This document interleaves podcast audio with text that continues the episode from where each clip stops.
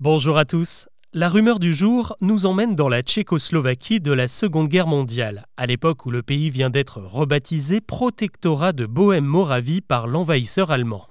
Le peuple tchèque est alors soumis à une quasi-servitude, obligé de travailler pour l'occupant et contraint de respecter le couvre-feu nocturne sous peine d'être rattrapé et exécuté par des soldats en patrouille. Et c'est au plus dur de cette période que l'espoir commence à renaître au sein de la population. Car dans les familles, un nom revient dans les discussions, celui de Pérac, traduit littéralement l'homme sur ressort. Ça paraît improbable, et pourtant ce personnage animait déjà les récits avant l'arrivée des nazis.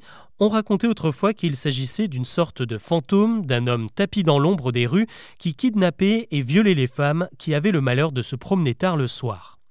Mais depuis le début de la guerre, la légende de ce criminel a pris une autre tournure, car désormais, il n'en aurait plus après les innocentes, mais après les soldats de la Wehrmacht. Il se murmure que Perrac en a déjà tué plusieurs, qu'il est parvenu à mettre en déroute tout un régiment et même des blindés. Comment fait-il? Eh bien grâce à ces fameux ressorts qu'il aurait trouvés sous le rembourrage d'un vieux canapé, qu'il aurait fixé sous ses chaussures et qui lui permettrait de faire des bonds prodigieux de toit en toit, aucune barrière, aucune muraille, ni même le fleuve Voltava qui coule sous les ponts de Prague ne lui résiste. Avec le recul, c'est vrai que ça paraît un peu étrange, mais pour la population tchèque de l'époque, c'est une histoire tout ce qu'il y a de plus crédible. Certains témoins disent qu'ils l'ont aperçu, il paraît même que le haut commandement allemand en a fait un ennemi public numéro un. Alors malheureusement, aucun livre d'histoire ne témoigne aujourd'hui des exploits de l'homme ressort, mais dans la culture tchèque, il est devenu un véritable héros, symbole de la résilience du peuple sous l'occupation, puis de la résistance, la preuve qu'une légende urbaine ne sert pas qu'à faire frissonner.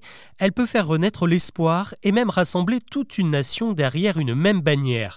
D'ailleurs, après la guerre, les soviétiques l'ont bien compris et ont donné une nouvelle quête à Pérac dans la propagande, lutter contre l'Occident et le capitalisme, une de pendant tchèque du Captain America de Marvel.